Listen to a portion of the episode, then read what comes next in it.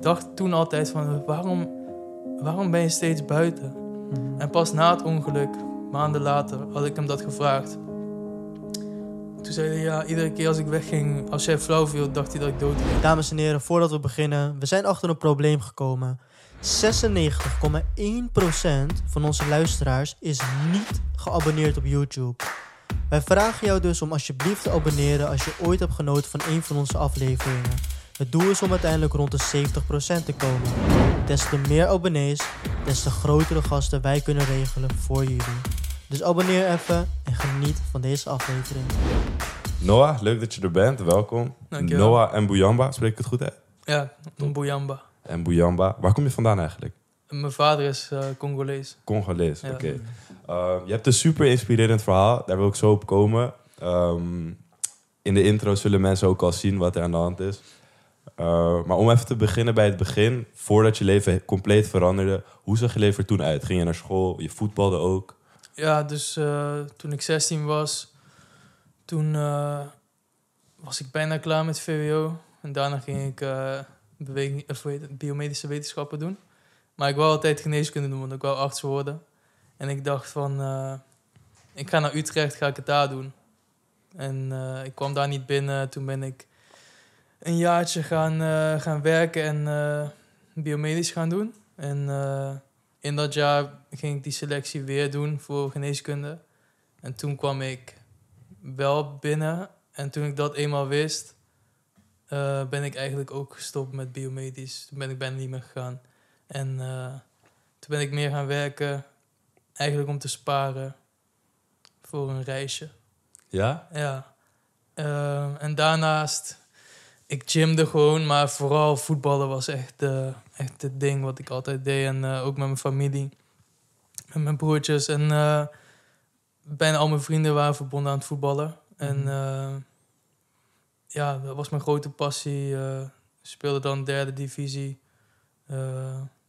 Wel amateurclub, maar gewoon redelijk niveau. En ja. Ja, dat was eigenlijk mijn leven toen. eh. Uh-huh. Mhm. En je, komt uit, je bent opgegroeid in Maastricht dan ook? Ja, ja. In Maastricht. Ja. Hoe heb je dat ervaren? Was dat eh rustig? Maastricht? Uh-huh. Eh, ja, rustig en best veilig. Als je klein bent is het ook nog niet echt... eh, je hebt niet door dat, het, dat, het, dat er niet veel te beleven is. Maar Mhm. Pas Als toen je- net zei dat je uit Maastricht kwam, hoor ik een klein, klein beetje dat accent. Oh, ik Nee? hoor hem nog niet, man. Nee? Oh, jawel. maar ja, je moet het ook horen. Want ja, ik, ik ben daar gewoon geboren. Ik ben daar eh, opgegroeid. eh, ik woon er nog steeds. Dus 25 jaar al. Mhm. En eh, ja, weet je wat het was? Daar, ik had gewoon best veel, een, sowieso een diverse basisschool, middelbare school ook, eh, bij voetbal ook. Dus qua culturele, culturele dingen was het ook allemaal, allemaal prima. Ja, ja. Mhm. En je zei dat je aan het sparen was voor een reisje. Was dat een reis naar Indonesië? Of was dat een ander reisje gewoon? Nee, het was naar Indonesië. Oké. Ja. was een backpack. eh, we hadden gaan backpacken. Ik met twee voetbalvrienden. Backpacken door Indonesië, een maand. En Mhm. ehm, ja, dat was ook de eerste trip die ik dan eh, alleen ging doen. Of de eerste keer dat ik zonder mijn ouders wegging. Ja, zonder, je was toen 19, als ik het goed heb. Ik was 18, Of 18. oké. bijna 19. Mhm. En eh, ja, man, dat, eh, we hadden gepland om eigenlijk een beetje in een cirkel te gaan door Indonesië. Maar het was geen strakke planning. We hadden nog helemaal niks vaststaan. Mhm. Behalve de landing en vertrek. Hoe het altijd gaat met vrienden, Mm. toch? Ja, en eh, ja, we gingen gewoon. op de vierde dag van onze reis was het pas het eerste moment dat we op een wat rustigere plek waren. En dat we dachten van we gaan, eh, we gaan naar het strand en eh, echt een vakantiedag. Mhm. En dan hadden we een paar opties om naar het strand te gaan. Was het ehm, ja, of OV, of een taxi, of scooters. Ehm, ja, verder niet echt een optie, ja. OV was super lang, taxi... We hadden al best veel taxis gepakt. En ook iedere keer weer iets met die taxichauffeur... dat hij niet eh, de afspraak nakwam... of Ja. dat hij ons weer probeerde te scammen... of rondjes ging rijden of Mhm. weet ik veel wat. Mhm. Ehm, en eh, scooter was het de snelste en de leukste en de... Ja, Het is wel een populaire keuze ook. Ja, Ja, ook maar- ja. avontuurlijk. ja, dat ook, zeg maar. Wat je niet snel in Nederland gaat doen. En heb je ook echt het gevoel van... van vrijheid. Precies. Ehm, Kan je ons meenemen wat er toen eh, is gebeurd, een beetje? ja, toen, eh, toen eh, gingen we de scooters pakken, of werden we, we werden zeg maar opgehaald en we kregen de scooters. En toen was eigenlijk de keuze dat ik heen wou rijden. En ik had mijn beste vriend achterop. Ehm, hij zou terugrijden. Want ik voelde me in het donker dan niet echt comfortabel. Ehm, dus hij zou terugrijden in het donker. En ehm, ja, het ging zo dat we, we, reden en het was ehm, allemaal best nonchalant. Een beetje optrekken, een beetje elkaar testen. Want die andere jongen zat wel op een andere scooter. Die dingen gingen hard. En ja, we moesten wel goed opletten, want je reed ook eh, links in plaats van rechts. Ehm, het was best druk. En eh, de trip duurde volgens mij, het zou een uur naar het strand zijn. Bijna een uur. En na 40 minuten was het zo van ja, we waren uit de stad.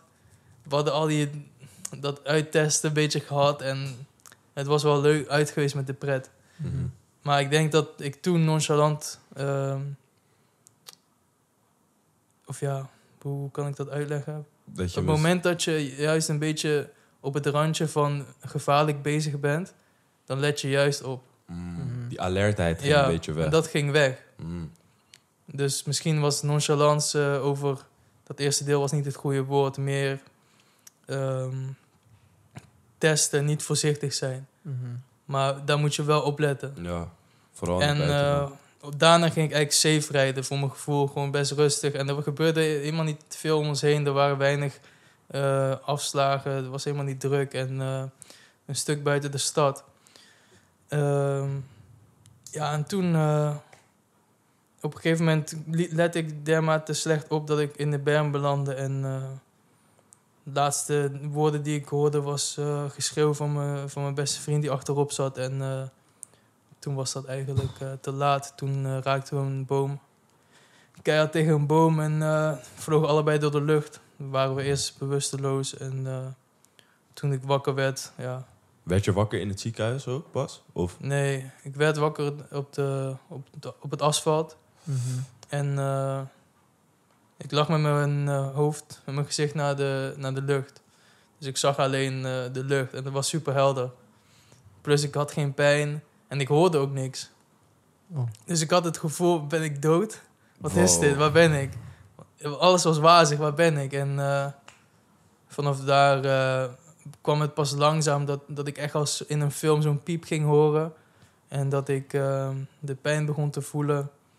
En ik kwam wat eerder bij dan, dan mijn beste vriend. Ehm, ja. En die adrenali- adrenaline was bij mij ook al ingekikt. Omdat ik zag wel dat het fout ging.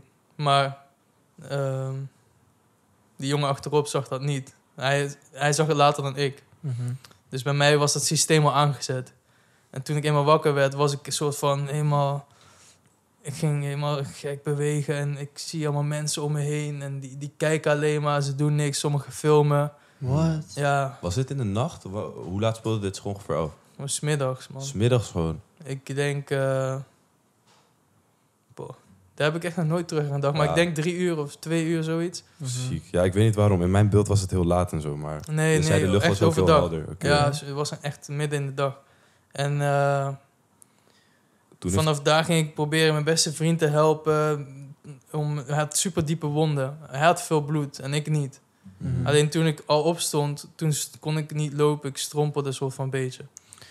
En eh, die andere jongen was intussen al aangekomen met de scooter, want hij reed iets van 400 meter achter ons. Mhm. Dus hij, eh, omdat het een flauwe bocht was, hij zag pas later wat er was gebeurd. Mm, hij, kwam ja. aan, hij heeft het ongeluk nooit gezien. Mhm. Hij kwam aan en hij ziet overal scherven op de weg en allemaal mensen. En eh, hij dacht dat wij een, een, eh, een eh, kraampje hadden geraakt. Omdat er zoveel dingen op de weg lagen. Mhm. En eh, ja, En Toen is de ambulance gewoon gebeld door een van de bijstaanders. ja, een van de bijstaanders heeft uiteindelijk wel de ambulance gebeld. Eh, Mag maar- ik ook hopen dat dat gebeurt, ja. Ja, maar dat was niet. eh, automatisch of zo. Of dat iemand naar ons toe kwam van eh, Raar is dat. Call ambulance of zo. Ja. Weet je, want ze konden geen Engels, maar ambulance of... ehm, Help, iets. Ja, weet Ja. je. Zo, Het maar, is, dat- je hoeft dat niet eens meer te vragen als je nee, zo'n situatie maar wij wisten niet dat, dat die gebeld was. En wij hebben ook wel echt eh, aan veel mensen gevraagd om te bellen. Mhm. Mhm. En eh, ja, uiteindelijk kwam die ambulance, maar toen die kwam, het leek alsof ik niks had. En ik dacht zelf ook dat het wel allemaal meeviel met mij, want ik had alleen maar schaafwonden, zeg maar. Je Mhm. voelde ook geen En je pijn. been? Ja, ik had wel pijn, maar ik dacht van... eh, dat mijn, ik dacht dat mijn hamstring gescheurd was, want ik voelde meteen toen ik nog op de grond lag, voelde ik aan mijn... eh, waar ik pijn had in mijn knieholte. Ja. En daar voelde ik zo'n bobbel. En ik dacht, oh, dat is mijn, eh, mijn hamstring die zo gescheurd is. En dan voel je dat stukje, Mm. stukje pees nog zitten. Maar dat was dus mijn eh, ader die, eh, die gescheurd was. En daar voelde ik dat bloed zo op, ophopen. Mhm. Oh. Want je had natuurlijk ook al een beetje ja, een soort ervaring met medicijnen en zo. En Blessures. Ja. blessures. Met blessu- het was gewoon ja, best logisch. Mhm. En toen ben je in Indonesië eerst naar het ziekenhuis gegaan. Of wacht, Ja, laten ja. we eerst beginnen met waar, hoe ging het met jouw vriend toen op dat moment? Kon hij uiteindelijk toen wel nog opstaan? Nee, man. Nee? Hij stond niet op. Hij, eh, hij kon echt niet staan. Zijn knieschijf zag je gewoon. Oh. En zijn, eh, zijn tanden waren zijn echt door de lip heen. Dus Oh. echt door de lip heen. Ehm, en dat gaf heel veel bloed. Hij had heel veel pijn.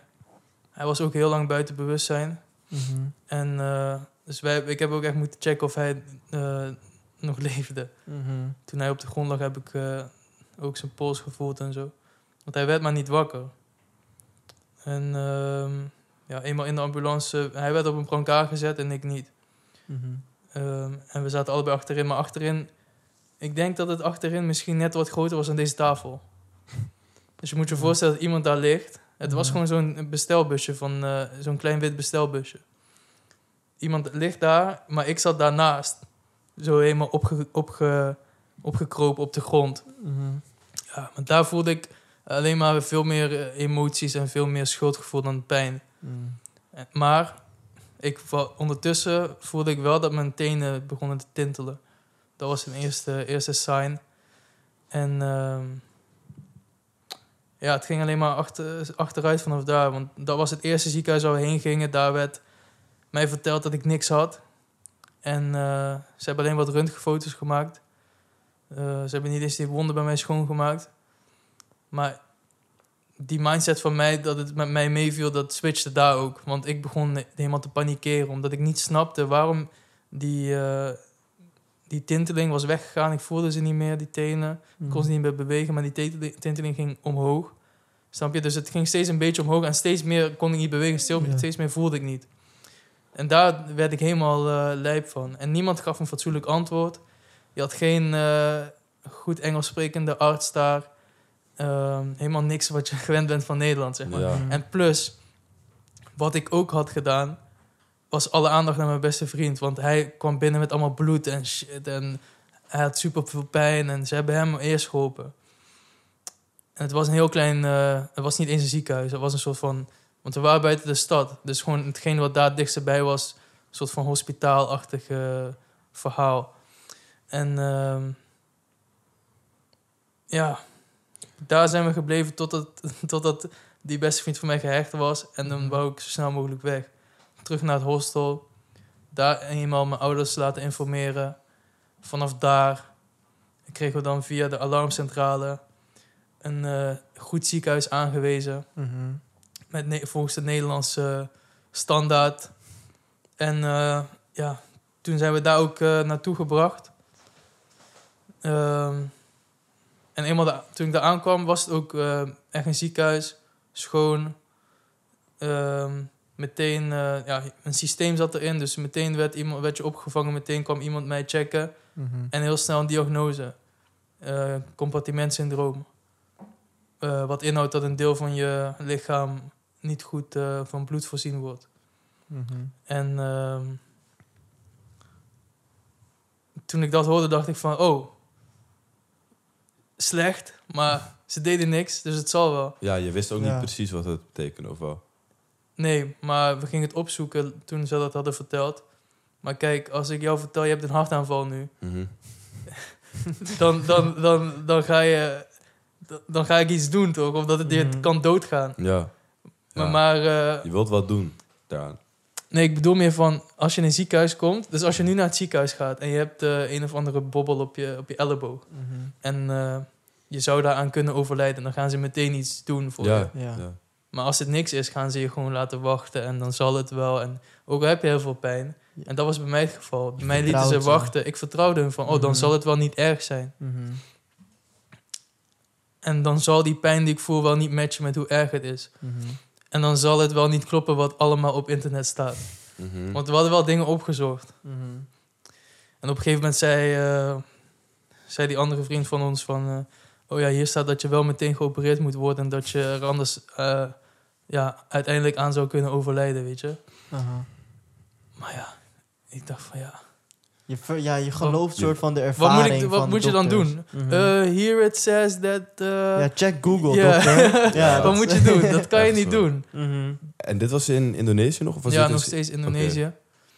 En daar ben ik toen... eh, ja, daar ging ik ook helemaal kapot van. De, daar was het helemaal kapot van de pijn gaan. Het werd alleen maar erger. Ik voelde heel mijn been niet meer. Ik kon niks meer bewegen. Ik kon niet slapen van de pijn. Ik kon niet douchen van de pijn. Ik kon helemaal niks. Ik was wanhopig. Niemand deed iets. Ik had geen pijnstilling. Het mentale aspect lijkt me ook slopend. Ja, Mhm. eh, ik zat met die beste vriend van mij op één kamer.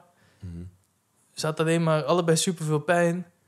Ehm, Ja, je, je gaat voor, naar een vakantie om te ontspannen en om te genieten en dan niet normaal. ja, er komt helemaal niks van. Nee. Wat waren die gesprekken wel niet samen met elkaar in, de, in die Oh. kamer? Een van de beste gesprekken die ik daar heb gehad... was eh, dat we nog tegen elkaar zeiden van... eh, gelukkig, zijn we nog, gelukkig kunnen we nog lachen. Mhm. Want ehm, we konden nog steeds lachen. En dat was ook een manier om om te gaan met die situatie. Die je niet in controle hebt. Met een beetje humor. Ehm, en nog een ander ding was...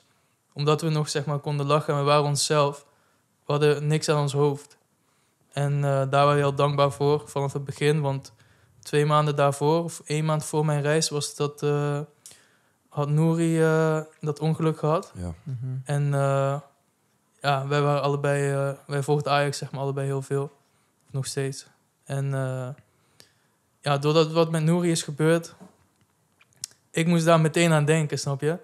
Van, eh, ik, kan niet meer, eh, of ik ben geblesseerd. Ik dacht nog steeds misschien die hamstring. Maar ik dacht meteen aan Nouri van, boh, het had ook veel erger kunnen zijn. Stel je voor, ik kon helemaal niet meer, niet meer praten en niet meer goed bewegen. En eh, ik was gewoon heel dankbaar vanaf het begin. En dat was een van de gesprekken die we hebben gehad. En eh, verder ook veel gesprekken over... ja, veel klagen over hoe, hoe, Ja. wat, wat de situatie was. En Maar toch dat positieve. toch dat positief en dankbaar, man. Heeft dat je denk je er doorheen geslepen ook? Want ik kan me Ja, voorstellen toen, dat was... toen nog niet. Mhm. Toen was het meer van... eh, eh, de eerste dag was, nog niet, was pijnlijk en eng, maar nog niet zo wanhopig. Nou, het ging wel steeds slechter, hè. vergeet dat niet. Dus het was, eh, waar ik nu over heb gesproken, is misschien dag 1 tot dag... tot einde dag 2 of zo. Mhm. Maar dag drie, toen kreeg ik te horen van de specialisten dat ik... Dat waren de mensen die mij moesten opereren. Die Mhm. gingen bepalen of ik een operatie zou krijgen. Dus toen was ik er al een, zeker een dag in dat ziekenhuis. Mhm. En eh, zij vertelde me dat ik een paar dagen rust moest nemen en dat ik niks had. Terwijl ik had een diagnose. Hoe ga je, hoe ga je een diagnose geven aan eerst aan iemand? Waarschijnlijk door een... eh, of een, ehm, een assistent. Of door een... eh, weet ik veel, een student. Die heeft die diagnose gesteld. En dan komt de specialist. En die zegt... eh, a few days rest and you'll be fine. Dat rijpt niet. Nee. Nee. Plus, ik heb nog echo's moeten laten doen. Waar je ook geen bloed, eh, bloodflow op zag. En dat wist ik ook. Maar dat zeiden ze ook. Ja. Dus hoe ga je iemand vertellen waar je gewoon letterlijk aan hebt laten zien dat er geen bloed stroomt? Mhm. Een paar dagen rust nemen en dan komt het goed, man. Denk Maar- je dat ze dat zeiden omdat ze gewoon niet Ja. de vaardigheden hadden? Ik Om- denk dat ze bang waren voor. eh, kijk, of het was. eh, bang dat ik niet kon betalen. Want hoe vaak ik ook ben gevraagd of ik wel eh, mijn paspoort en zo, of ik echt Nederlands ben. En, eh, of aan eh, die witte vriend van me, of, of ik wel echt Nederlands was, zeg maar. Ja? Ja, ja. Hoe vaak dat is gevraagd, betalen. Of dat ze bang waren dat, eh, dat ik het niet zou redden, zo'n operatie. Mhm. Dat zij dan moesten betalen. Mhm. Ehm, Het is toch gestoord dat het ik om denk geld, geld. gaat? Ik denk geld. Ja. Dat is niet te geloven eigenlijk. Ja, ik denk geld. En ehm, En had je toen contact met Nederland? Van, hé hey jongens, ik zie dat de alleen dokters... mijn eh, moeder en eh, geen directe, niet direct met de alarmcentrale, want dat was tussen mijn moeder en hun. Oké. Ik heb alarmcentrale één of twee keer, volgens mij één keer maar gesproken, helemaal aan het begin, Mhm. direct. En ehm, ja, man, eh, Toen ben je dat ziekenhuis was afgesloten. Uh-huh. Dat was het tweede ziekenhuis, in, ja, tweede ziekenhuis Indonesië. Mhm. Daar was niks meer te halen. Er was alleen maar onzekerheid, eh, schreeuwen, eh, gewoon eisen dat er iemand komt. Ehm, dat was de, de tweede nacht. Die, la- die laatste dag in dat ziekenhuis kwam er op een gegeven moment een verpleegkundige naar me toe en ze zegt van ja, ik heb de hele nacht niet kunnen slapen omdat ze wist dat ik daar gewoon zat eh, kapot te gaan. En ze had Mhm. te horen gekregen dat ik naar haar had gevraagd, want zij was mijn houvast een beetje in dat ziekenhuis. Mhm. En ehm, zij kwam naar me toe en ze zei van ja, we, het enige wat ik nog voor je kan doen is dat je naar een ander ziekenhuis gaat. Maar het is wel een slechter ziekenhuis. En het is. ehm, en ja, dat is, maar dat is je laatste kans hier in de buurt. Mhm. Zeg maar verder, hier gaat niks meer gebeuren. En eh, dat is het enige wat ik nog voor je kan doen. Eh Dr. Poppy heette zij. Spreek je nog wel eens? Nee, maar ik hoop dat ik haar wel nog een keer eh, mag zien. Mhm. Dus ik wil ook graag terug. En dan hoop ik dat ik haar eh, Kan vinden. weer kan vinden, ja. Laten zien dat het goed met je gaat. En zo. Ja. Ja, precies. Gewoon met een eh, medaille van de Paralympische Hey, Spelen. dat zou wel goed- Hoe ziek Ja. zou dat zijn? Dat zou wel ziek Is- zijn. man. was dat ook de arts die tegen jou zei dat je dat moest gaan worden? Of nee, toen was het nog helemaal niet bekend wat Nee, er ging man. gebeuren? Oké. Dat was nog ver. Het is een heel ingewikkeld verhaal. Mhm. En ik heb het ook bijna nooit helemaal kunnen vertellen. Of... Daarom wil ik ook zo graag die documentaire maken. Ja, Omdat Mhm. dit soort... Hoe ik nu het verhaal vertel... Dat komt bijna nooit ergens in beeld. Of... Want het duurt te lang. Mhm. En het is heel moeilijk voor mensen om het eh, zich voor te stellen. En het is super ingewikkeld. En thuis gebeuren ook allemaal dingen. En die twee jongens waren er nog steeds. Hè. Ja. Die hebben ook hun eigen ding. Dus Ja. dat vergeten mensen vaak. Mhm. Maar ja, ik ging naar dat laatste ziekenhuis. Eh, ik nam afscheid van, eh, van mijn beste vriend. Want hij bleef in dat, ziek, in dat tweede ziekenhuis. Waarom? Omdat hij daar geopereerd moest worden. Omdat ze in dat eerste ziekenhuis zijn knie niet goed schoon hadden gemaakt. En die ging ontsteken. Dus hij kreeg bijna botontsteking. En dan bla bla bla bla. bla. Dus hij Mhm. moest daar helemaal nog eh, geopereerd worden. Ehm, ik nam afscheid van hem. Ik zeg, ga door. Ik ga, ik ga weg, man. Het was echt een soort van... eh, hij had ook geen telefoon meer. Dus hij, hij, we hadden geen contact meer daarna. Oh. Dus je moet je voor... Ik ging echt doei zeggen. En hij, niemand wist wat er met mij ging gebeuren. Mhm. Dat was echt een sprong in de diepe. Dat, die keuze. Want vanaf toen was ik ook bij, heel veel alleen. Ja. Mhm. En eh, Want bleef een van die vrienden dan bij hem en een van die vrienden bij jou? Of hoe hebben jullie dat kijk, georganiseerd? op een gegeven moment zit je in een situatie waarbij één jongen voor twee vrienden moet zorgen. Plus contact moet houden met thuis. Plus wanhopig probeert artsen zover te krijgen om wel iets te doen. Mhm.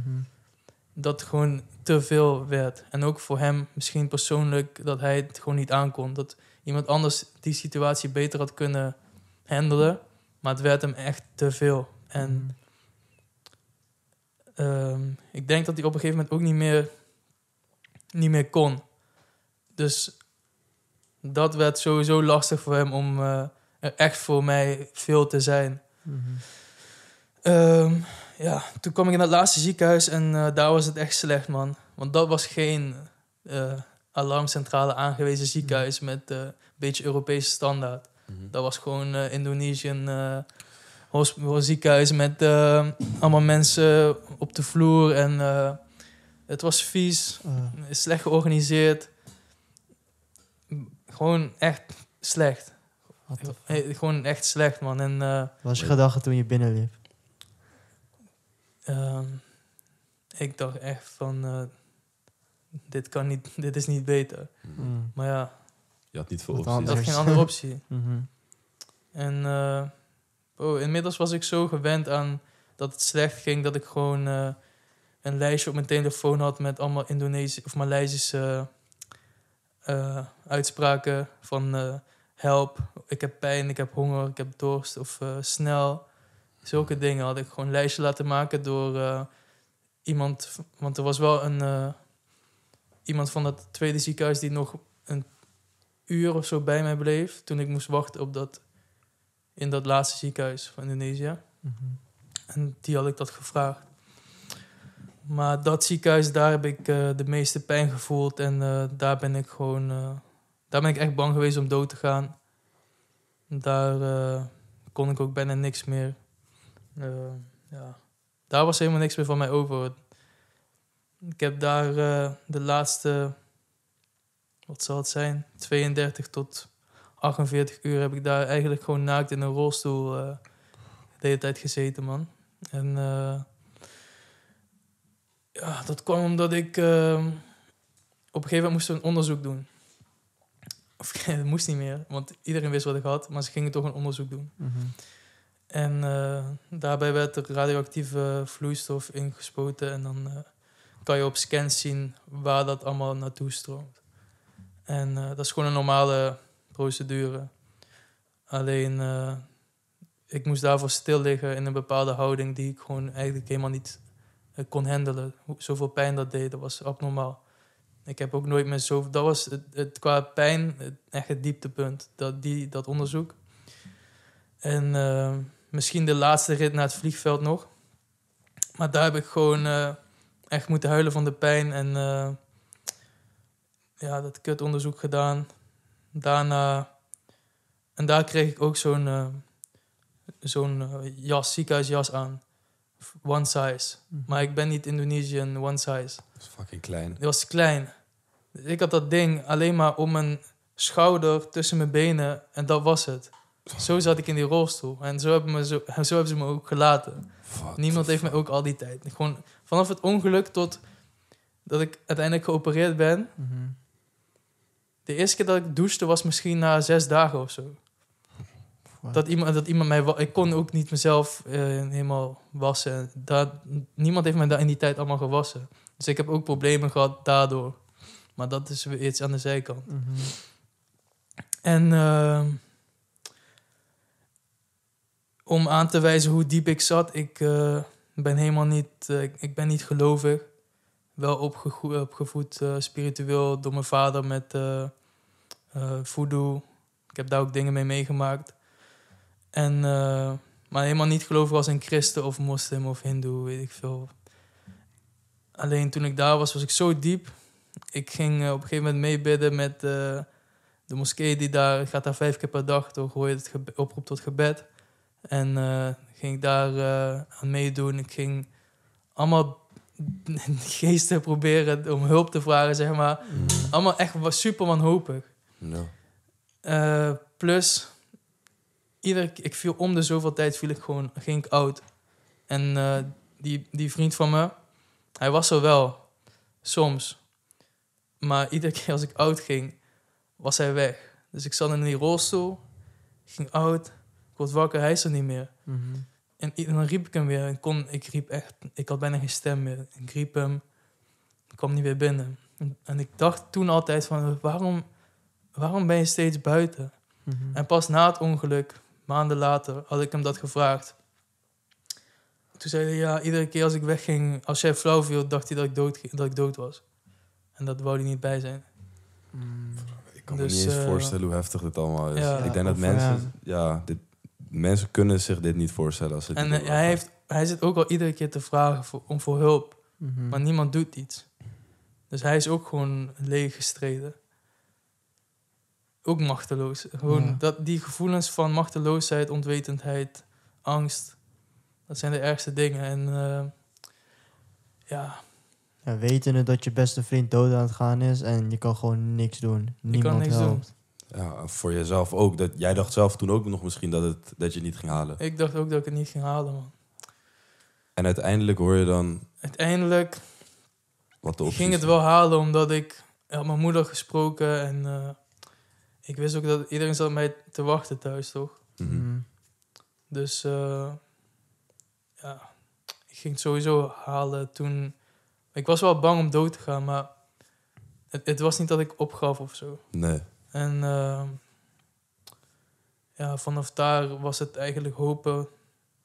Mijn moeder had heel hard gestreden om, een, eh, om mij daar weg te krijgen naar Singapore. En dat was uiteindelijk gelukt. En eh, Hoe lang heeft dat dan, dat hele proces geduurd? Dus je ongeluk gebeurde. Nou, hoe, hoe lange tijd kon je ongeveer naar Singapore? Want daar was dan een goed ziekenhuis, toch? Ja, dus vier dagen. En toen ben ik op de vijfde dag aangekomen in eh, Singapore. Nog gewoon met die schreeuwende pijn op het vliegveld. Nee, want in de, in de jet kreeg ik voor de eerste keer pijnstilling. Oké. Zo, dat moest vast wel een relief zijn. Toen sliep ik meteen en ik kreeg Mhm. eten. Ehm, ja, het was ook een mix tussen waarom ik niet.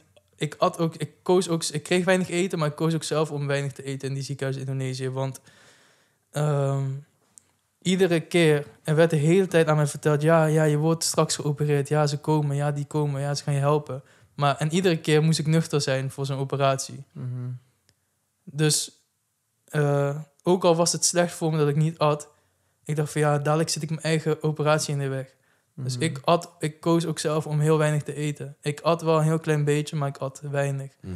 Omdat ik niet uiteindelijk zelf de reden was dat ze konden zeggen, ja, maar jij hebt nu... eh, want zo doen ze dan gewoon. Jij hebt gegeten, dit is niet onze schuld dat we, dat we je niet eh, What the fuck? konden helpen, bijvoorbeeld. Ehm, ja, en... eh, maar in ieder geval, uiteindelijk kwam ik aan in Singapore en daar was mijn vader. Hij was inmiddels per toeval ook daar gestrand. Hm? Want hij vloog zo snel mogelijk van Nederland weg. Mhm. Nadat hij erachter kwam dat met de alarmcentrale was er geen beginnen aan. Ja. Dat was echt, echt slecht. Ehm, hij vloog via, via, via. En volgens mij moest hij eerst via Hongkong of ergens in China en dan naar Indonesië. Maar hij had een vlucht gemist. Toen moest hij via Singapore naar Indonesië. Mm. Wow. Maar ondertussen was hij naar Singapore. Maar zijn telefoon was uitgevallen. En mijn moeder had ondertussen al geregeld dat ik naar. ehm, of mijn vader ging misschien naar Kuala Lumpur. Mhm. Maar in ieder geval via via. En hij moest terechtkomen bij mij. Op een plek waar ik uiteindelijk niet naartoe zou gaan, want ik zou naar Singapore gaan. Ja. En mijn moeder wou hem dat laten weten, maar zijn telefoon was leeg. Dus toen heeft mijn moeder het vliegveld gebeld. Dat er een medisch noodgeval was. En dat Mhm. ze moesten zorgen dat eh, mijn vader zo snel mogelijk aan de telefoon kwam. ja. Toen heeft het vliegveld mijn vader omgeroepen. Nee. Eh, en toen is mijn vader uiteindelijk zijn telefoon opgeladen. En eh, toen heeft hij doorgekregen dat, ik, dat hij in Singapore moest blijven. Dat hij daardoor uit moest. Mhm. Ja, moeder is echt een strijder. Ja, man. Ja. Oh. En eh, ook, vri- ook een vriendin van mijn moeder, die heeft heel veel geholpen. Mhm. En ehm, ook de moeder van, de, van een van de andere jongens. Die hebben ook natuurlijk eh, geholpen.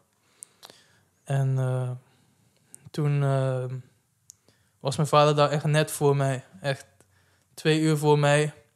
Hij wist net welk ziekenhuis die moest zijn. Hij was toevallig bij de, bij de ambulance eh, ingang. En eh, ja, toen hij mij aantrof... Ik denk dat hij dat beeld nooit meer uit zijn hoofd krijgt. Eh, ik denk dat ik dat gevoel nooit meer uit mijn lichaam krijg. Ik voelde me echt weer twee jaar oud, denk ik. Gewoon twee jaar oud. Alsof je net van de, van de glijbaan bent gevallen bij de speeltuin. En gewoon een soort van papa, papa, help. En eh, ik ben super zielig. Mhm.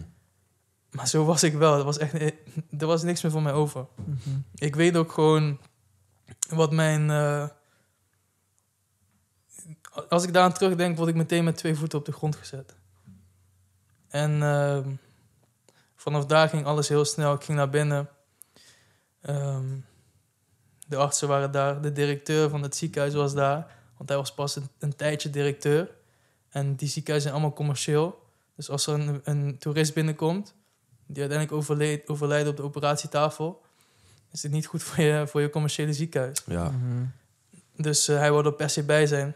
En hij wou ook weten welke keuzes er werden gemaakt. Dan weet je wel in ieder geval dat de top van de top. Precies. Ja, dat was, daar wist ik. Ik wist meteen daar, oké, Mhm. dit is wel serieus. Maar ik was, ik was al een ander, ik was echt bijna weg. Hè. Mhm.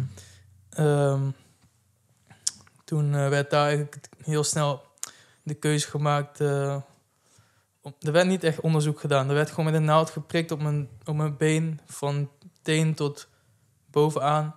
Ik moest mijn ogen dicht doen. Ik moest aangeven wanneer ik het voelde. Op een gegeven moment voel je het, maar het voelde niet scherp. Dus dat was nog te laag. Dan gaan ze verder omhoog en dan voelde ik het en dan was het scherp. En dan, dat werd de plek waar mijn been eraf ging, zeg maar. En ehm, Je wist al dat het onderzoek daarvoor was, zeg maar. Je wist al dat dat moest gebeuren. Of... nee, nog, ja. Ja, Je had dan als ik eerlijk naar mezelf was geweest, wel. Mhm. Maar ik wou het, Je wou het wie niet. gaat accepteren dat je op zo'n manier je been verliest? Ja, Mhm. ja. Niemand. Nee, Dus zeker. ik wou het nog steeds niet accepteren.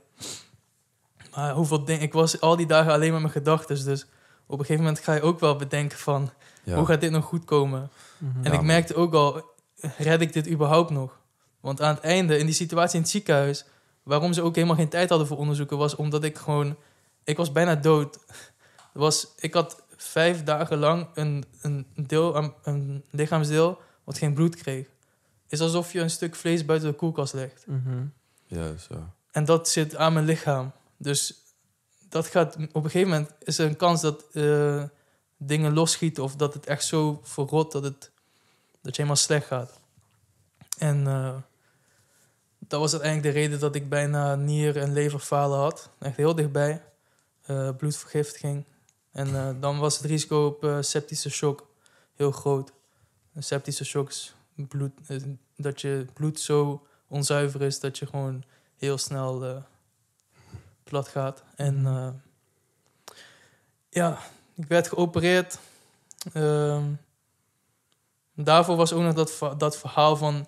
Er werden wel opties gegeven aan mijn vader, Omdat dat moet. omdat het moet. Mhm. Maar er was niet echt een optie. Wat waren de opties? Dus ze zeiden van, ja, we kunnen proberen zijn, eh zijn eh, bloodflow op gang te krijgen. Maar dan, eh, als het lukt, dan leeft hij met een been wat nooit meer beweegt. Wat gewoon daar hangt. Ja. Want de zenuwneuronen waren sowieso al dood. Mhm.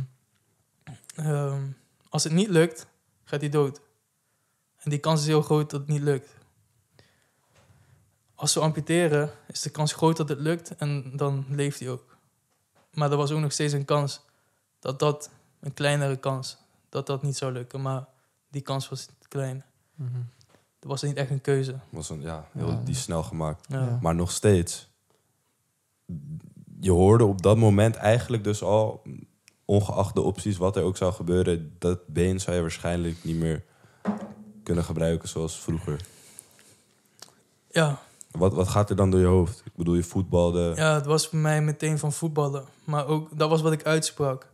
Maar ook andere dingen, ook met eh, van later, wie wil mij nou? Zeg maar, welke vrouw wil mij daarna? Of ehm, hoe ga ik dan met kinderen dingen doen?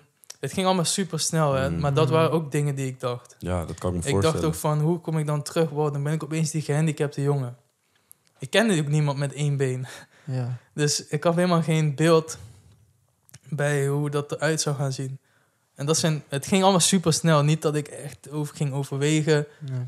Alleen maar flashes. En eh, dat, eh, ik sprak dat uit van ik kan niet meer voetballen. En eh, meteen eh, zei iemand, ja dan word je toch een nieuwe Blade Runner. Hm. Maar weet ik veel. Ik heb ook niet gereageerd op die persoon. Dat was een arts? Een verpleegkundige die, eh, die was, ook, was wel de main eh, nurse. Of van, ook van de intensive care. Mhm. En eh, ja, die, ehm, die heeft mij toen wel voor de eerste keer dat gezegd. Is dat een soort zaadje wat geplant is toen, denk je? Ja, Dat idee? ja, toen is wel het zaadje geplant. Denk je dan ook dat het belangrijk is om die inspiratie soms gewoon een. Dit laat voor mij weer zien dat woorden heel belangrijk kunnen zijn, toch? Mm, Waarschijnlijk dacht ze er niet eens zo heel erg veel bij na. En kijk wat er uiteindelijk is. Eigenlijk was het een super slechte opmerking. Want de kans dat ik dit had kunnen doen wat ik nu doe is echt super klein. Ja. Snap je? Je- Ja. Zo'n, zo iemand die dat zegt, je weet helemaal niet eh, of ik daarna wel kan lopen. eh, of ik daarna niet zwaar depressief raak. Mhm. eh, of ik überhaupt ooit het geld ga krijgen om, om een fatsoenlijke prothese voor, eh voor atletiek te kunnen betalen. Dat is eigenlijk echt een slechte opmerking om te maken. Vooral als je aan het werken bent. En dit was ook eigenlijk niet, een helemaal niet het moment daarvoor. Ja, misschien wou hij me troosten, maar Precies, ja. I don't know. Bij mij was het goed gevallen, maar ja, of hij is een hele goede judge of... eh, Character. Mhm. dus eh, het was bij mij een hele goede opmerking. Mhm. Dus je had toen die operatie, je komt eruit. Hoe voelde je je toen daarna? Blij. Eindelijk geen pijn. Heel raar dat ik geen been had. Dus wel eerst... Ik werd er wakker weer zo. In een super lichte... Heel veel licht in die kamer. Witte lakens. En eh, ik zie... Kijk naar beneden. Ik zie één kant... Waar je wel iets ziet. Van een been. Aan de andere kant zie je niks. Ik probeer me het nu in En je te voelt beelden. nog steeds je been. Ja, dat is ook een vraag. Want je voelt dus net een soort van als je een kip soort van zijn hoofd eraf hakt, dat hij toch gewoon nog steeds doorgaat.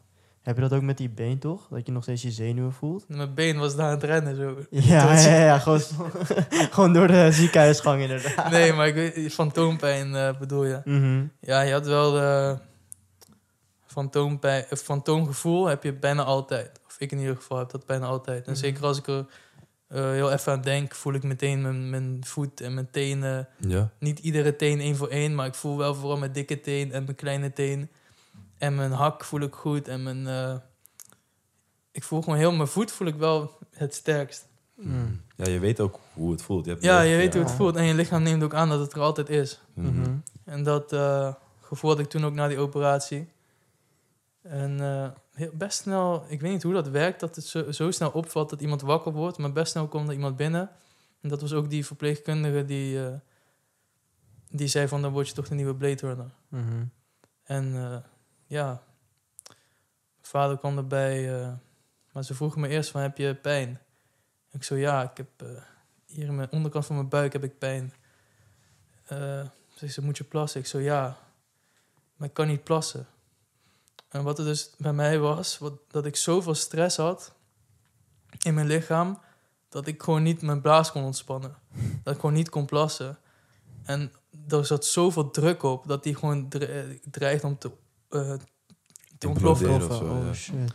En eh, dat was het laatste probleempje. Mhm. Toen zeiden ze tegen me, als je niet binnen zoveel tijd plast, eh, ik kreeg zo'n ding.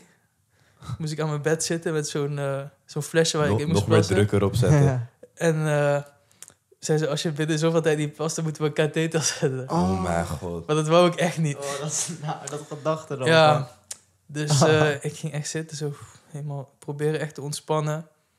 En uiteindelijk lukte dat. Dat was de allerlaatste drempel om weer, eh, om zeg Mhm. maar weer om, eh, door te gaan. En, eh, Mhm. En dan komt het stukje dat je weer moet gaan leren lopen. Ja, dan komt het stukje bij eerst in Indonesië en in Singapore nog, Aha. tien dagen. Ehm, op een gegeven moment eh, zeggen ze, je, je kan veilig vliegen naar huis. En het ging ook best wel goed met mij. Ik ben in Indonesië al begonnen met revalideren. In Singapore al begonnen met revalideren. Echt? Ik heb in het ziekenhuis, daar heb ik eh, push-ups gedaan, sit-ups gedaan, squats gedaan Oh, bij de raam. Ik had elke dag op een gegeven moment, vanaf de eerste dag dat ik krukken kreeg, Mhm. ik heb een challenge met mezelf om steeds wat verder op de afdeling te lopen. Als een Mhm. soort, eh, een soort cardio-achtig ding. Mhm. Zeg maar, zelfs een, een, met krukken 100 meter was voor mij toen echt... Ik was super zwak. Ik had ook te weinig bloedcellen. dus mijn conditie was ook nergens. En eh, toen dat eenmaal afgerond was, naar Nederland... Daar één of twee dagen in het ziekenhuis... vonden ze me ook op een gegeven moment bij de laatste avondcontrole... was ik gewoon op de grond. eh dacht dat ik was gevallen. Maar ik had net eh, push-ups gedaan. en eh, ik was op de grond. Ik had gewoon hechtingen om mijn been verband. Gewoon, ik was gewoon nog helemaal niet... Eigenlijk dom dat ik dat toen deed, maar ik kon het. Dus ik dacht, waarom niet? En ik bepaal zelf wel wat ik voel. En eh, toen naar huis, leren lopen. Dan ga je naar een revalidatiecentrum waar je... da- ja, daar kan je eerst eigenlijk helemaal niet lopen trouwens. Het duurt nog weken voordat die wond dicht is. Oké, ja. En daarna leer je pas lopen. Ehm, Ja. Ik ben heel benieuwd naar hoe het dan is om weer je oude vrienden in Nederland te zien en zo, die reacties die je krijgt. Ehm, ik kan me voorstellen dat mensen je heel gauw zielig vinden en dat soort dingen. Heb jij dat ook ervaren?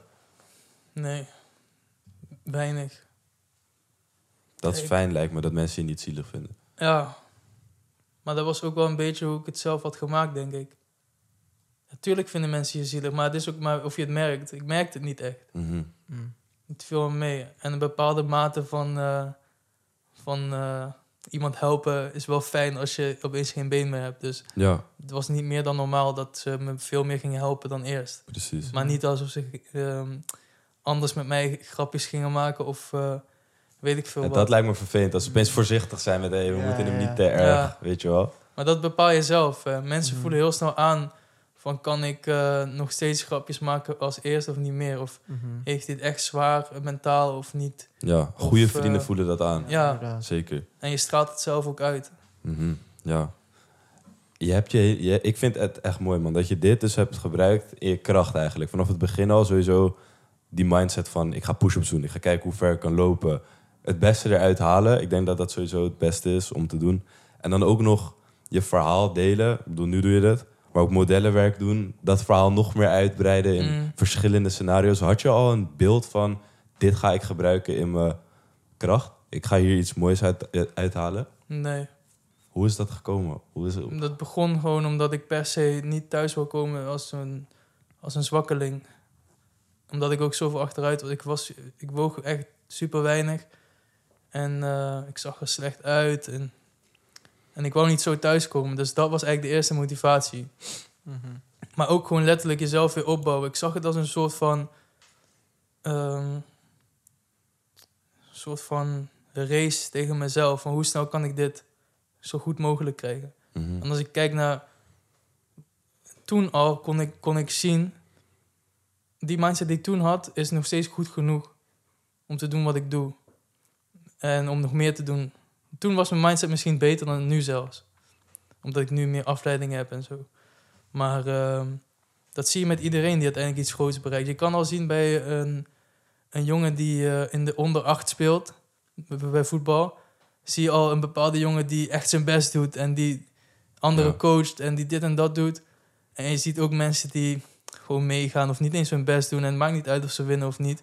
Maar je weet, dat jongetje, die kan misschien voetballer worden, maar als het niet voetballer is, wordt, gaat hij iets anders halen. Mhm. En ik denk dat je met, ook met kleinste bedrijven, misschien bij een Jeff Bezos kon je ook al aan het begin gelijk zien van die man gaat iets bereiken. Precies. En eh, het maakt niet uit hoe ver je in je reis zit, maar die, die, die mindset dat blijft altijd. Ja, dat is 100%. gewoon je, waar je op staat en waar je, ehm, daar begint het bij. Is dat denk je Ja. iets waar je mee geboren wordt? Nee. Heb jij het aangeleerd, denk je? Ja, het is wel hoe je wordt opgevoed. Opgevoed, ja. Ehm, ja, je leert het jezelf ook aan. Maar ik denk dat het, ehm, dat het goed voelt om je best te doen. Of dat het niet erg is om een beetje te lijden, zeg maar. Ehm, dat is wel wat, wat mensen je ook vertellen. En volgens Zeker. mij, dat begint bijvoorbeeld al met... Als je leert lopen als baby en je valt... En je ouders zijn meteen zo van... Oh, oh, gaat het? En eh, moeten we je helpen? Ja. Dan ga je denken van, oh, als ik val, dat is echt erg en eh, dat is echt slecht. Maar als je valt en eh, je ouders zijn zo van, oh, haha, sta maar weer op, Straks probeer maar ook weer. Ja, dan denk je van, oh, het voelt niet lekker, maar het is wel goed voor me. En ik moet weer proberen. Ja. Ik denk dat het... ehm, wat was de vraag? Ehm, ja, of je dat kan aanleren, dat, die, die ja, ik denk dat het meer komt van hoe je, hoe je wordt opgevoed. Ja, Dus Ja. dat het met heel veel dingen zo begint. dat, Mhm. ja, dat denk ik eigenlijk ook Ik wel. ben benieuwd waar die extreme ambitie dan nu vandaan komt. Want je zei dan wanneer je terugkwam, toen kwam het eigenlijk meer uit een angst dat je anders wou thuiskomen. Dus dan was die angst eigenlijk die drive. Is dat nu nog steeds zo? Eh, kijk, ik wil gewoon zo dicht bij mijn optimale kunnen komen. En ik zal nooit meer eh, kunnen doen wat ik kon doen. Of ja, wie weet wat ze uitvinden qua hypotheses, maar Mhm. nu niet. En ehm, dat is sowieso een drive. Maar het is echt ook heel veel veranderd hoor. Het is echt niet meer dat ik nu eh, iedere keer ga trainen omdat ik Omdat dat toen is gebeurd. Zo niet gezond. Nee, nu ben ik gewoon wel gewoon van... Ik train voor die spelen gewoon als iedere atleet. En Mhm. er zijn wel momenten als het echt shitty is... en als ik misschien geen zin heb... dat ik daaraan terug kan denken. En dat dat eh, iets waar ik houvast aan kan hebben. Maar eh, dat is echt niet meer zo vaak.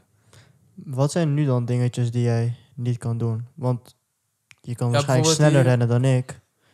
Ja, misschien. Ik Ik, denk het. het wel. En, eh, en nu trap op, op rennen is sowieso al moeilijk. Trap Mhm. oplopen kan nog, maar dan moeten die traders ook ver genoeg uit elkaar staan, zeg maar. Ja, bij ons nam je Twee. skipte steeds een Ja. trap. Ja. Dus eh, als de trap thuis ook bijna altijd, omdat die traders zo dun zijn. Mhm. Maar op eh, centraal, op stations of zo, dan zijn die traders best breed. Dan kan ik wel. Oké. Maar trap oprennen, ja, dat kan nu niet hoor. Dat, eh, Is, dat is geen optie. Dat Is- soort dingen. is het iets wat, wat wendt, wat kan wennen, denk je? Eh, ja, het wel, went wel tot zekere hoogte, maar het ding met zo'n prothese is dat het nooit echt comfortabel is.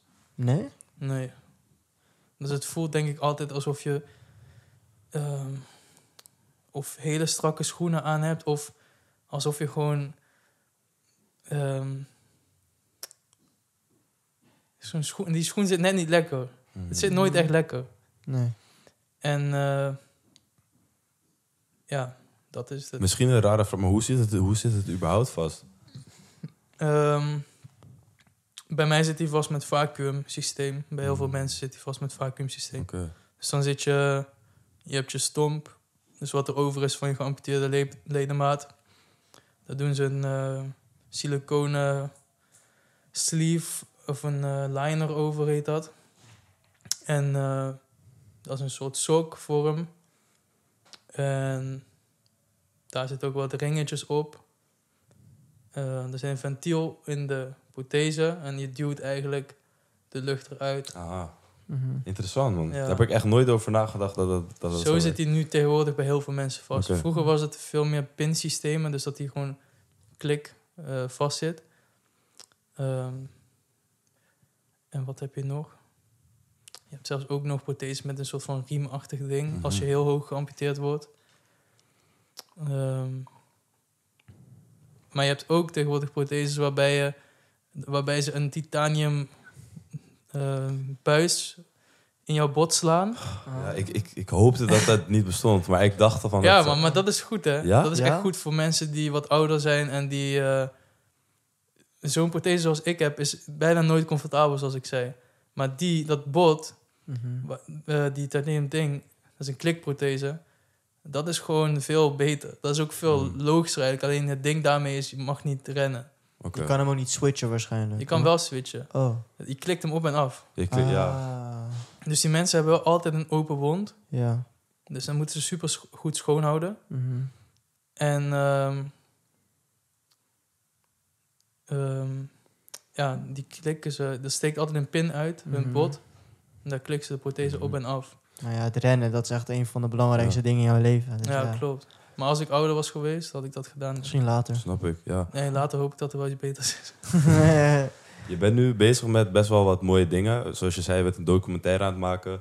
Ehm, wat, wat zijn de bezigheden voor jou? Wat wil je bereiken tussen nu en, laten we zeggen, drie jaar? Wat heb je in je hoofd voor jezelf?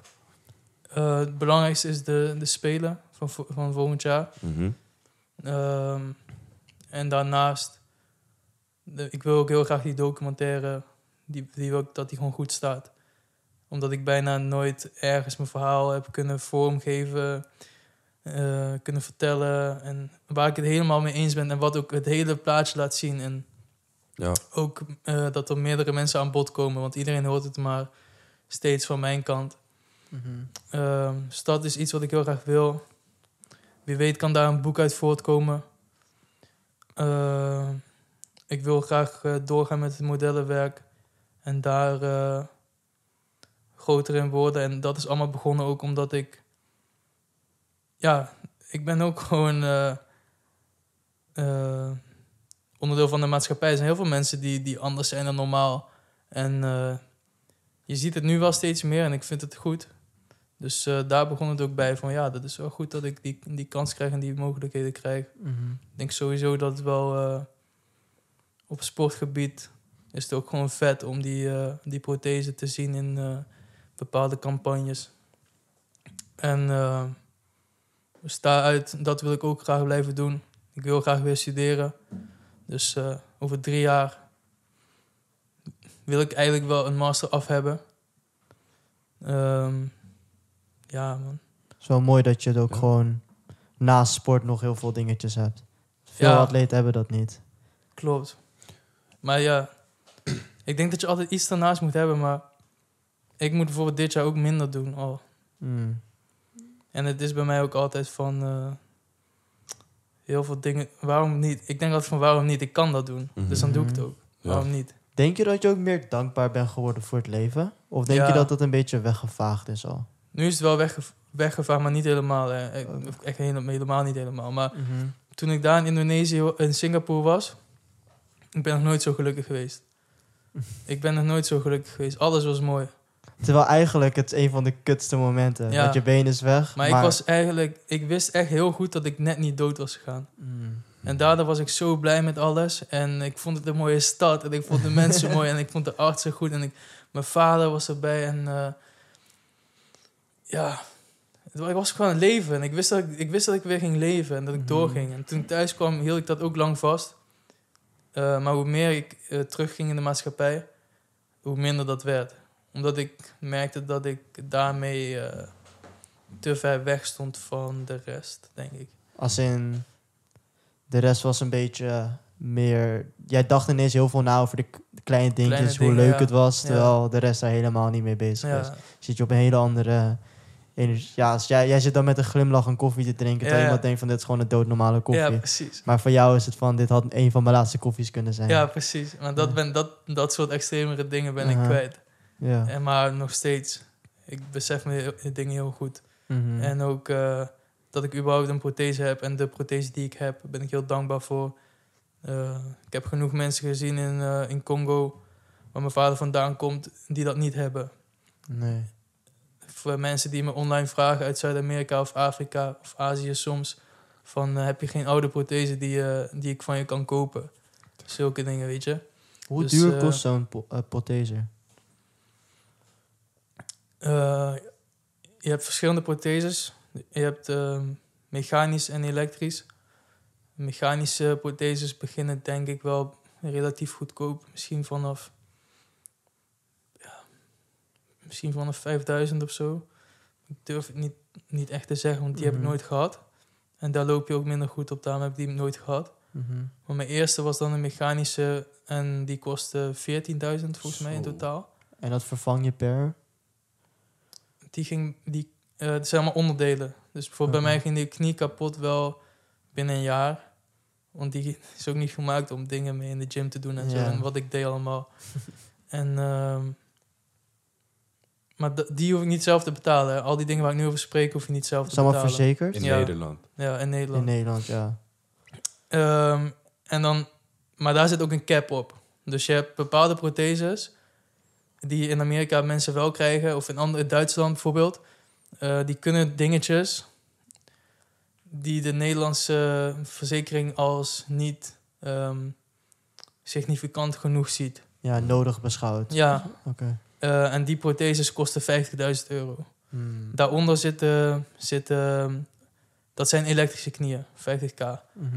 Daaronder zitten de welverzekerde knieën in Nederland, die konden, kosten rond de 30, 35k.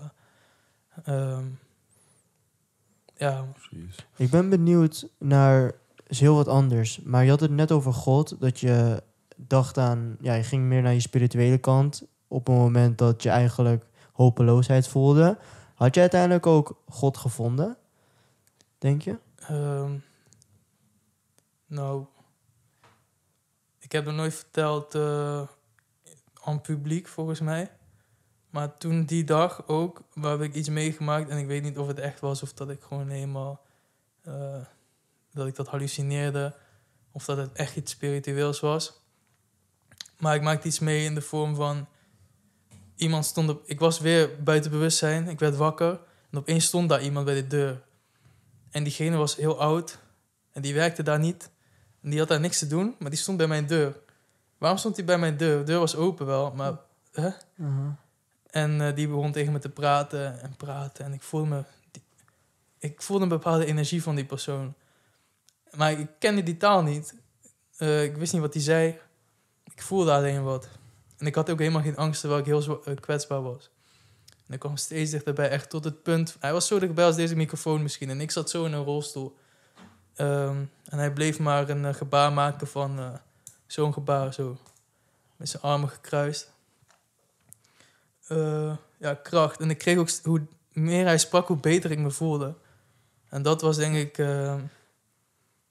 en to- hij bleef dat doen... Ja. Totdat ik dat één keer nadeed. En toen zei hij niks meer. Toen Mhm. liep hij a- weg. En eh, ik riep nog één keer naar hem van... eh, kom eh, over een uur. Ik deed zo naar... de- Er was een klok. Ik deed zo Mhm. over een uur... eh, kom terug. Maar eh, nooit meer gezien. En, eh, the het enige wat hij achter heeft gelaten was een, eh, een krachtige gevoel. Wanneer ik het ook echt nodig had. Dat was ook echt dat diepste, die diepste dag. De laatste dag. Weet je ook wat dit betekent? Heb je dat ook onderzocht? Nee. Maar ja, dit was gewoon... Ja, Ja, dat is ik een- voelde die kracht. Ja. Die Wakanda. Ja, die Wakanda. die Wakanda gewoon. Ja, ik weet niet of die het ook echt voor zijn borst... Of, volgens mij gewoon een beetje zo. Ja, ja, halverwege, Maar maar... dit soort verhalen vind ik wel echt gek altijd. ja, hoor. ik had ook volgens mij gelezen dat iets van 20% van moslims die bekeren naar christendom zien Jezus. Oh, Ja, echt een best wel hoog Wat? percentage. Het was 20, 30% iets in die richting. bizar. What the fuck? Maar kijk, het was voor mij... Of het nou nu iets spiritueels was... Dat, Mhm. dat, was, dat is ook echt bizar. Maar ook al was die man gewoon echt van vlees en bloed... Het gevoel wat hij achterliet was wel gewoon meer dan alleen maar zeggen van... Kom op bij jongen. Mhm. En eh, ja... Gaf het een altijd. bepaalde goddelijke gevoel ook. Alsof er meer was dan Ja, wel. waar je zat. Alsof ik dacht van... eh, oh, nu, ik ga niet dood.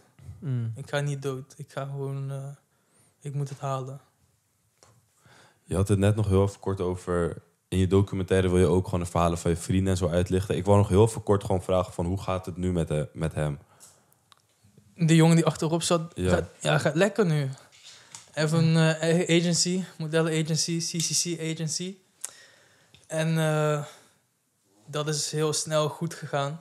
En hij werkt nu met eh, grote merken. Het staat echt solid. Oké, Hij heeft echt zijn passie gevonden daarin. Eh, mentaal ook goed. goed om te horen. Mhm. Ehm, andere jongen ook, eh, ook goed. Studie klaar, werkt nu. Ja. Zijn jullie ook nog vrienden? ja, ik was gisteren nog met hun. Oké. Vet. Jullie Alle zijn er drie. goed uitgekomen. Ja. Het is echt heel mooi om te horen, ja. Mhm. Vaak hoor je het inderdaad het omgekeerde met dat soort momenten dat je dan ja, of je groeit uit elkaar of je groeit nog Ik dichter weet bij niet, elkaar. man. Ik heb een keer gehoord bij een podcast van eh, Special Forces. Ik weet niet wie het was. Maar dat je die, die band die zij hebben met elkaar na zoiets Mhm. heftigs. Mhm. eh, ook al spreken ze elkaar niet. Dus ze kijken één keer naar elkaar. Ze weten van... Precies. Je, je, je, Ja. je, weet, je hebt dingen met elkaar meegemaakt die niemand ooit weet. Mhm. Dat schept zo'n zieke dat schept band. zieke band. En dat blijft voor altijd. Dus stel, ik zou iemand, een van hun, eh, twee jaar niet meer spreken. En we hebben totaal andere levens.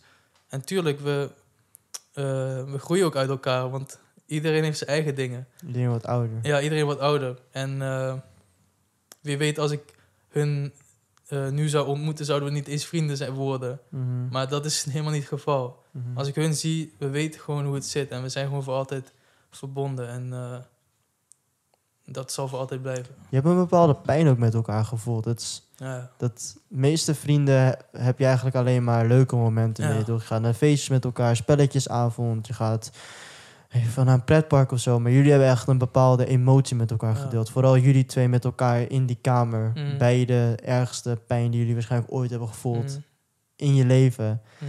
Dat, Maar dat, dat is diep. creëert een broederschap. Dat is diep. Dat is ook, ja, precies, broederschap. Dus met je broers of met je familie. Mhm. Daarmee ga je ook door slechtere tijden. Want die band kan je niet uit de weg gaan. Dus je moet wel eh, de slechte tijden ook meenemen Mhm. Met Ja. familie. Je kan het, ja. En bij vrienden is het meestal van, oh ja, als het niet meer leuk is, dan ga ik niet meer met hem om of haar om. En eh, wat, is, wat is dat nou? Dat is niks. Echt zo. Dan moet je juist daar voor elkaar zijn. En dat zorgt ervoor dat ook vrienden echt eh, familie kan worden. Ja. Ja, ik zeg ook altijd familie kies je. Mm, En die vrienden van jou, mijn familie zie je ook niet vaak. mm, In ieder geval, ik zie mijn familie niet heel vaak. Gewoon misschien drie keer per jaar of zo. mm. En dat heb je nu ook met die vrienden, dat je ze ook minder ziet. Maar ja, het is nu gewoon familie geworden. Vandaar. Mhm. We sluiten de podcast altijd af met drie diepe vragen. De eerste die ik heb is: waar ben jij het meest dankbaar voor? Je mag hem kort beantwoorden, lang beantwoorden wat je wil. Ja, mijn gezondheid. Dat eh, vooral mentaal. Mentaal. Mentale gezondheid. eh, dat ik daar goed sterk in ben gebleven en ben. Mhm. Ik wil er eigenlijk wel even één, één vraag op doorstellen. Denk je dat als dat. ehm, hoe denk je dat je leven eruit had gezien als je niet zo mentaal sterk had geweest? Ehm, ja, als ik niet mentaal sterk was geweest, ja, dan had ik niks. Dan kon ik lopen. Had ik misschien een keer proberen te rennen en dan was het te moeilijk. Dan was het niet wat ik ervan had verwacht. En dan had ik ook nooit zo goed leren lopen, want om zo goed te leren lopen moet je ook heel vaak, eh, ja, heb je gewoon shitdagen. Ja, het is raar om te beseffen dat dat gewoon echt een challenge is. Lopen gewoon. Ja, Misschien ook voor je ego. Van hoe kan ik dat opeens niet meer? ja. En eh, ja, had ik nu geen vriendin, weet ik veel, eh I don't know man. Ik denk dat ik er ook heel anders uit zou zien. Ja. Eh, veel, weinig, veel vrienden verloren dan. Ja. Dat zijn ook weer allemaal dingen dan om dankbaar voor te zijn. Dat dat is Ja, niet het Het geval. komt is allemaal daarbij. Ja, precies. Want die vrienden blijven alleen maar met jou als ze ook zien van... oh, die guy, hoe ik dacht dat die jongen was, zo is hij ook. Precies. Dus toen ik terugkwam van Indonesië, van Singapore, in Nederland... denk ik dat de eerste minuut dat mensen mij zagen... dat dat echt super belangrijk was. En dat heb ik nooit bewust beseft, maar Mhm. ik denk dat wel. Mhm. Ehm, en ook hoe ik het in eerste instantie heb verteld. Want ik heb een aantal van mijn vrienden wel gebeld. Misschien zes of zo. En die wisten niet wat er was gebeurd. Hè. Je ehm, moet beseffen...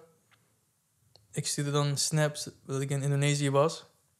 En eh, opeens horen ze echt vijf dagen niks meer van me. Ja. Wat? En dan bel ik ze op, vertel ik ze.